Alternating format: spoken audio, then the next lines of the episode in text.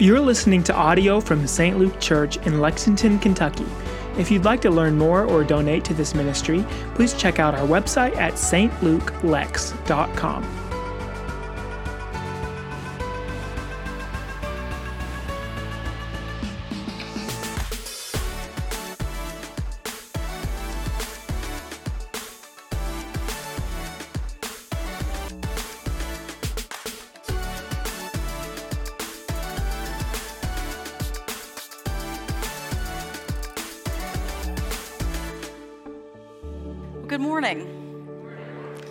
to St. Luke. This is a place of hope and healing and wholeness.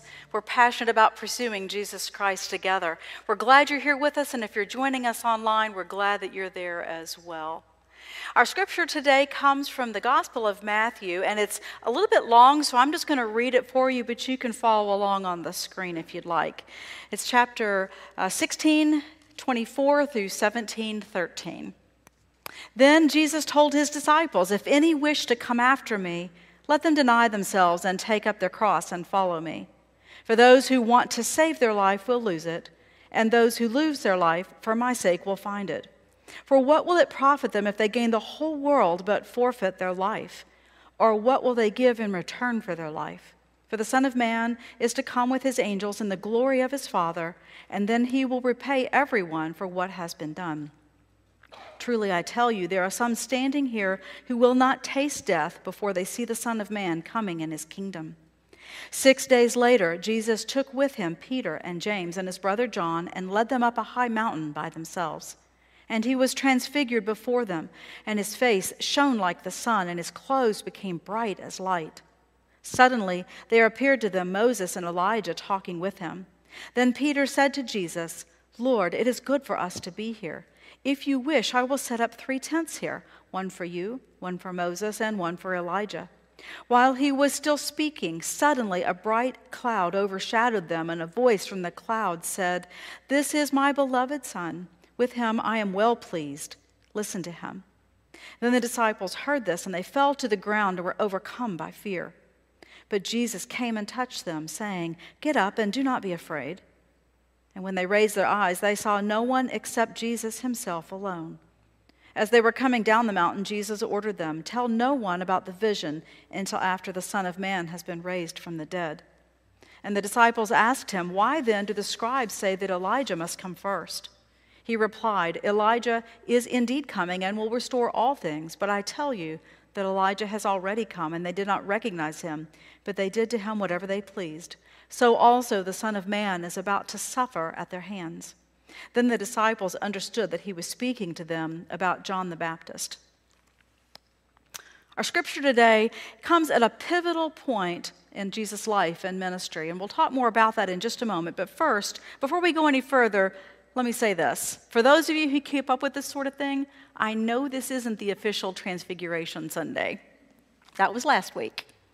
We know that Lent began this past Ash Wednesday. We celebrated with a wonderful Ash Wednesday service and the imposition of ashes. And yes, this is the first Sunday of Lent.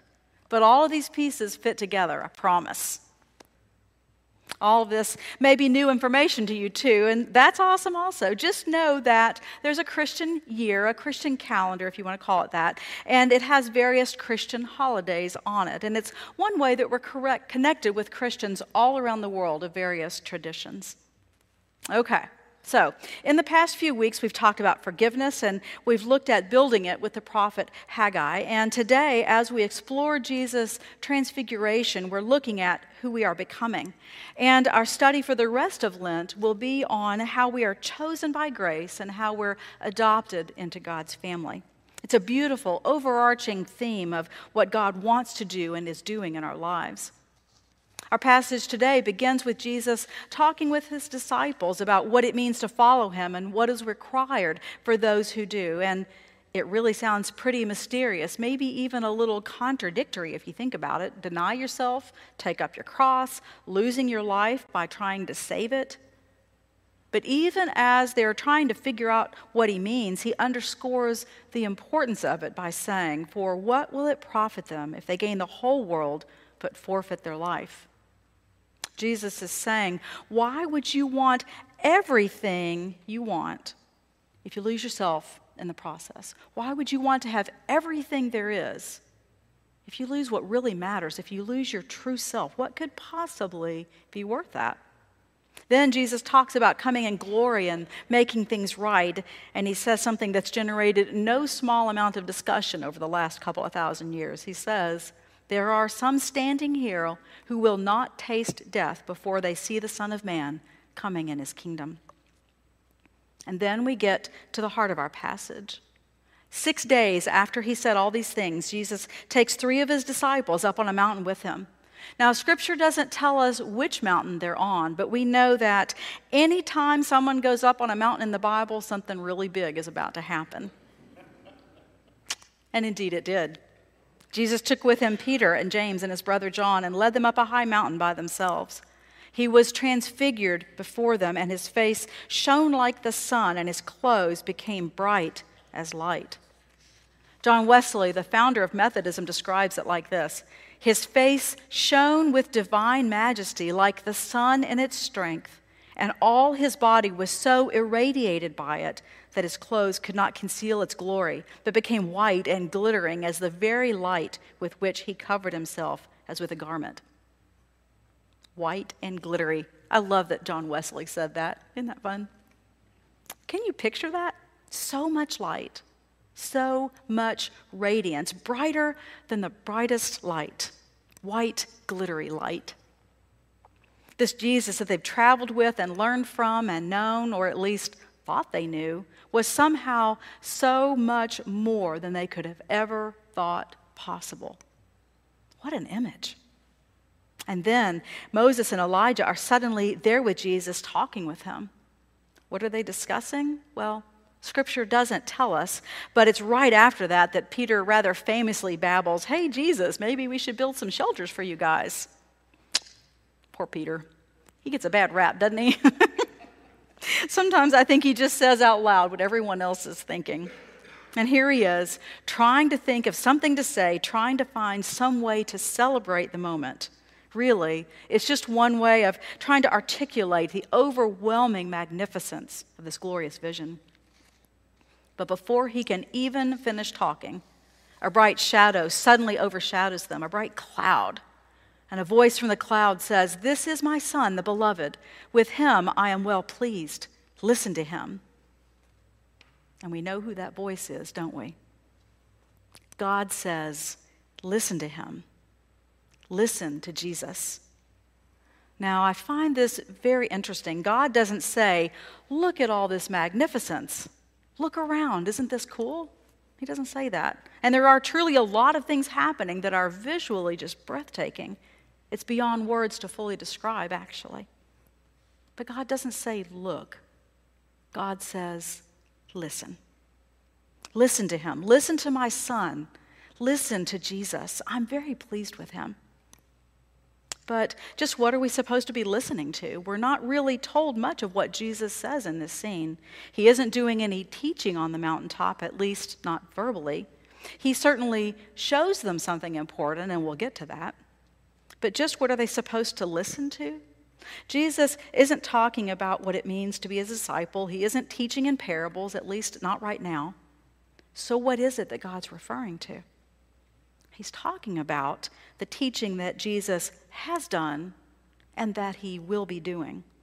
God is saying, Jesus is my son, the one I've promised to send, and he's getting it right. He's doing everything I sent him to do. He's teaching you everything you need to know, so you need to listen to him. Of course, when the disciples heard the voice, they knew who it was. They knew, and they fell to the ground and were overcome by fear. But Jesus came and touched them, saying, Get up and do not be afraid. And when they raised their eyes, they saw no one except Jesus himself alone. After that, they head back down the mountain, Jesus giving them instruction regarding what they've seen, and them asking Jesus some questions, and Jesus answering and giving some context. In other words, back to their regular life, if you can call it that. Back down the mountain, back to the day to day. We know now what they couldn't know then, but would soon learn, don't we? We know that there's going to be some strange and horrible days ahead days of confusion and persecution, and also days of unimaginable glory. The transfiguration is a revelation before Jesus' death and resurrection of the glory that was in store for him and for the disciples. This whole scene is actually one of the process of grace at work, one that's beautifully described by the apostle Paul in 2 Corinthians 3:18. Paul says this, and we all, with unveiled faces, contemplate the Lord's glory, are being transformed into his image with ever increasing glory, which comes from the Lord, who is the Spirit. Jesus is telling them things will get bad, but it will get better. Way better. This is who I am, and this is how things will be. It's a glimpse of the now, not yet. It's a peek at the heavenly reality in the midst of the day to day of our broken world. The transfiguration of Christ on the mountain is a convergence between heaven and earth. In one sense, heaven is never really very far away, as in Psalm 139, which says, Where can I go from your spirit? Where can I flee from your presence? But heaven often seems very far away, too, and we need reminders that it's real. We need what the Celtic Christians have called thin places, places where the distance between earth and heaven is bridged. Thin places are where God's presence breaks through in powerful ways. And there's no other place in the entire Bible than here, where the curtain between the material world and the invisible world is completely lifted visually. And there's no other place where the divinity of Christ is witnessed in such a dramatic way. In the Transfiguration, Christ did not receive something that he did not have before. He was not changed into something that he previously was not. In the Transfiguration, Jesus showed his disciples who and what he really is. What the disciples saw was the same divine nature that Christ always had, even when they couldn't see it. It's the only moment in his earthly ministry when Christ is revealed as he truly is. Now, why did Jesus do this? And why did he do it when he did it? Well, Jesus wanted to give his disciples a view of the kingdom of God that he had talked to them often about in anticipation of the difficult days that were to come. In that moment on the mountain, what Christ chose to do was to lift, even briefly, the curtain that separates this world from the presence of God and to give his disciples the experience of the kingdom. In other words, in addition to his earlier words of warning, he's also giving them hope. There was no way the disciples could understand what they saw and heard and felt, at least not yet. But eventually they would be able to tell their story, and the Holy Spirit would help them understand their experience. And not only that, they were also seeing something of their own destiny, although they wouldn't understand that for a long time to come.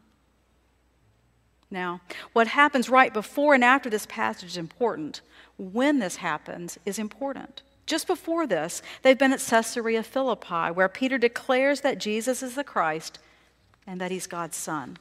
And from that time on, Jesus tells the disciples that he has to go to Jerusalem, that he will suffer, that he'll be killed, and that he'll be raised on the third day.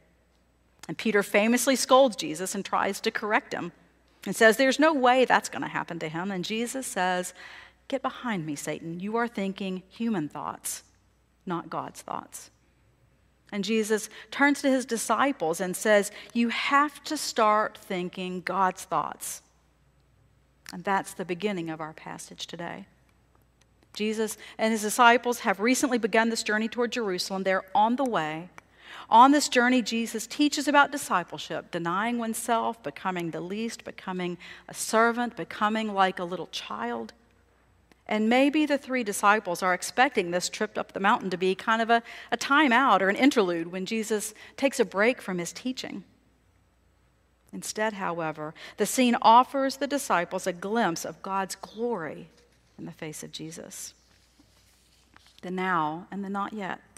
This passage gives a glimpse into the glorious future that is to come at the very time when the reality of Jesus' death is coming closer.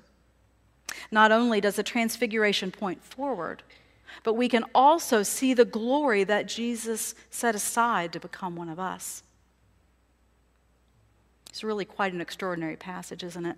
It's beautiful, it's terrifying, it's compelling, it's convicting, it's mysterious.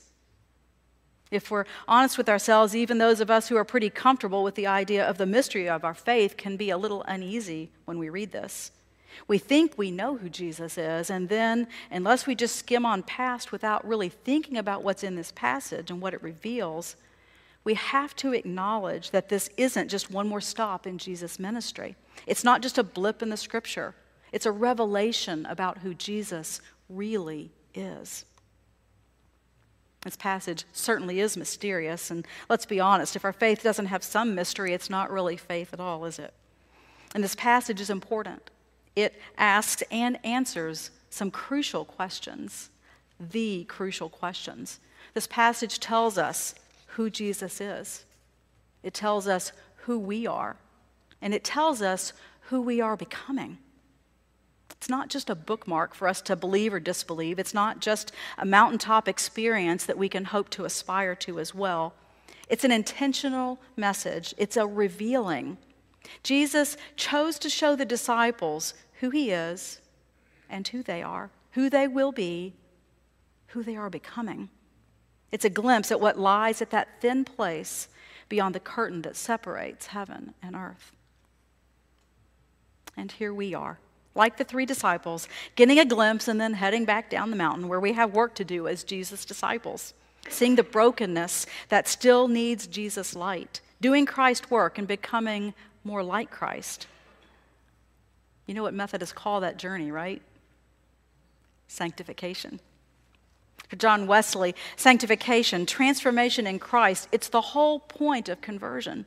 As Brian shared a few weeks ago, God wants us saved, sure, but God also wants us whole, restored. Sanctification is the transforming journey of salvation that heals us and restores us and makes us whole. The way to heaven is the path of sanctification. It's not just a route, it's a participation. It's a foretaste of things to come.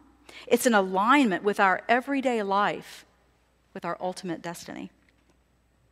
This, as Jessica shared a couple of weeks ago, is the relentless optimism of Methodism. I love that phrase, don't you? The relentless optimism of Methodism. As we read and enter this story, we can begin to see and appreciate what was happening and what it meant then and what it still means today. We can at least begin to take in, take in, though without anything like complete understanding, the idea that shared in 2 Peter verse uh, 4 in chapter 1 that somehow we may participate in the divine nature. Somehow we participate in the divine nature. And we can perhaps begin in amazement and humility to reflect on John's promise in 1 John 3 2 that when Christ appears, we shall be like him, for we shall see him as he is. Now, that's a lot to take in, isn't it? Are you wishing you brought another cup of coffee in here with you? It's almost overwhelming if you really think about it, too. And it may take a while for it to soak in, and that's okay. Sit with it, talk with God about it. And guess what? There's still another thing about this passage that I want you to notice. It's subtle, but I believe it's important. In verses 5 to 7, we hear this while he, that's Peter, was still speaking, suddenly a bright cloud overshadowed them, and a voice from the cloud said, This is my son, the beloved. With him I am well pleased. Listen to him. When the disciples heard this, they fell to the ground and were overcome by fear. But Jesus came and touched them, saying, Get up and do not be afraid. Did you catch that? Jesus touched them. He touched them and he said, Get up, don't be afraid. Jesus touched them. Does anything eliminate our fears more perfectly than a simple human touch?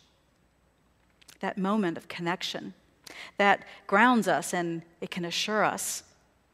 And what happened in this moment? God, God who made the heavens and the earth and all that is in them. God whose greatness is so vast that not even the entire universe can contain it. God is so magnificent that he comes among us to reach out, to touch us, to calm our fears. Our passage today is in the Gospel of Matthew, as we've said, and I want you to think back to the very beginning of the Gospel of Matthew in chapter 1. Do you remember the angel? What the angel says? The angel says, They shall name him Emmanuel, which is God with us. Jesus is God with us. And Jesus' hand on the shoulders of the disciples is God's own touch. God's touch, gentle and just a hand. Anything more in that moment might have been a little too much for the disciples. God is so vast, so magnificent, so utterly extraordinary, and He is still God with us. This is the way that God comes into the world, not simply in this brilliant cloud of mystery, not only as a voice thundering from heaven, but also as a hand laid upon a shoulder and the words, Don't be afraid. God comes to us quietly and gently so that we can draw near and not be afraid. The disciples could only take so much of God's glory at the transfiguration, and that would be the same for us as well, because God's glory and magnificence and power and majesty are unsurpassable. But in the transfiguration, Jesus shows us that God's glory and magnificence and power and majesty are surpassed by God's willingness to shed them all. The measureless power that made heavens and earth, it's shown out in a hand that reaches out to us. Today, at the end of our passage, Jesus and Peter and James and John head back down the mountain, and as they do so, Jesus tells them to not say anything about what they've experienced, at least not yet. And he tells them again that they will have to suffer, but they're still not ready to understand what he means. Jesus knows that they are faithful, that they will be faithful, and he knows that they will need what he has revealed to them to sustain them in the coming days and in the years to come. And as the Holy Spirit helps them understand all that Jesus has said and done and shown them. And of course, we know that hope can wane today too, even among faithful people. We say we're fine, I'm fine, I'm fine, right? But sometimes we struggle. And God knows that. He, God knows that we need to be reminded, and He is at work transfiguring us and His creation, that this time marked by suffering and death is only temporary. The Transfiguration says, Look, here shines the one in whom there is power to overcome death. We'll be receiving Holy Communion in a few moments, and I'll say more about that in a minute. But following that, we're going to sing a song that many of you know. It's a new, not new, old contemporary song with a catchy tune. And it's a tune that's so catchy, you might not have ever really paid attention to the words. But this time, sure, really enjoy the song. I know you guys love it. You trust me, right? I know you love the song. But also, listen to the words. Really hear the words because they're powerful. The song is Shine, Jesus, Shine. Hear these words Lord, in the light of your love is shining, in the midst of the darkness, shining. Jesus, light of the world, shine upon us. Set us free by the truth you now bring us. Lord, I come to your awesome presence from the shadows into your radiance. By the blood, I may enter your brightness. Search me, try me, consume all my darkness. As we gaze on your kingly brightness, so our faces display your likeness, ever changing from glory to glory. Mirrored here, may our lives tell your story. Blaze, Spirit, blaze. Set our hearts on fire. Send forth your word, Lord, and let there be light. You know, it would be easy for us to be content with a very limited, gradual change that falls far short of complete transformation. But as we look to our destiny in Christ, a very different picture emerges. God sees more in us than we see in ourselves. God sees the fulfillment of his original purpose for our lives, the restoration of us in his own image. God wants us to return and to be restored. God's grace doesn't just save us, it transforms us. We are being transformed. We are being sanctified. We're being completed. We're being perfected. We are becoming Christ like God has adopted us into his family for a purpose. Our passage today shows us as the one, shows us the one who shines. The light the disciples saw in Jesus, it expressed truth and wisdom. goodness and righteousness. It expressed hope and expressed the transforming presence of God. John 1 4 to 5 says, In him was life, and that life was the light of all mankind. The light shines in the darkness, and the darkness shall not overcome it. And as Jesus' followers, we carry his light into the darkness of this world. In our passage today, we saw how Jesus revealed just as much of who he is as the disciples could handle. We know that God is too big to be contained by the walls of a church, right? We know that God is so great that heaven and earth cannot contain him. God is certainly so great that he could never be contained in something as small as a crumb of bread or a sip of juice. And we know that God is so great, so majestic, so glorious that God comes to us in a crumb of bread and a sip of juice, just as much as a hand can hold. And so we'll be entering a time of communion. We're actually going to be offering communion every Sunday during Lent this year, and it'll be a part of our Lenten journey together. Holy Communion is an instrument of God's grace. John Wesley said it's the duty of every Christian to receive communion as often as they can Receiving it only every month or even every quarter was actually a holdover from the American frontier because there weren't enough ministers to offer it on a more frequent basis. It's an important practice, though. It's a sacrament, it's an ordinance, it's something that Jesus has called us to do because when we eat and drink at the table, we become partakers of the divine nature in this life and for life eternal. When we receive Holy Communion, we are anticipating the heavenly banquet, celebrating God's victory over sin and evil and death. In the midst of the brokenness in which we live, we yearn for everlasting fellowship with Christ and the ultimate fulfillment of God's divine plan. Nourished by sacramental grace, we strive to be formed in the image of Christ and to be made instruments for the transformation of the world. So let us pray. Holy Lord, God of power and might. Heaven and earth are full of your glory. Holy are you, and blessed is your Son, Jesus Christ. By the baptism of his suffering, death, and resurrection, you gave birth to your church, delivered us from slavery to sin and death, and made with us a new covenant by water and the Spirit. On the night that Jesus gave himself up for us, he took the bread and gave thanks to you. He broke the bread, gave it to his disciples, and said, Take and eat. This is my body, which is given for you. Do this in remembrance of me. And when the supper was over, he took the cup, gave thanks to you, gave it to his disciples, and said, Drink from this, all of you. This is my blood of the new covenant, poured out for you and for many for the forgiveness of sins. Do this as often as you drink it in remembrance of me. Mighty God, pour out your Holy Spirit on us gathered here and on these gifts of bread and cup. Make them be for us the body and blood of Christ, that we may be for the world the body of Christ, redeemed by his blood. By your Spirit, make us one with Christ, one with each other, and one in ministry to all the world until Christ comes in final victory and we feast at his heavenly banquet.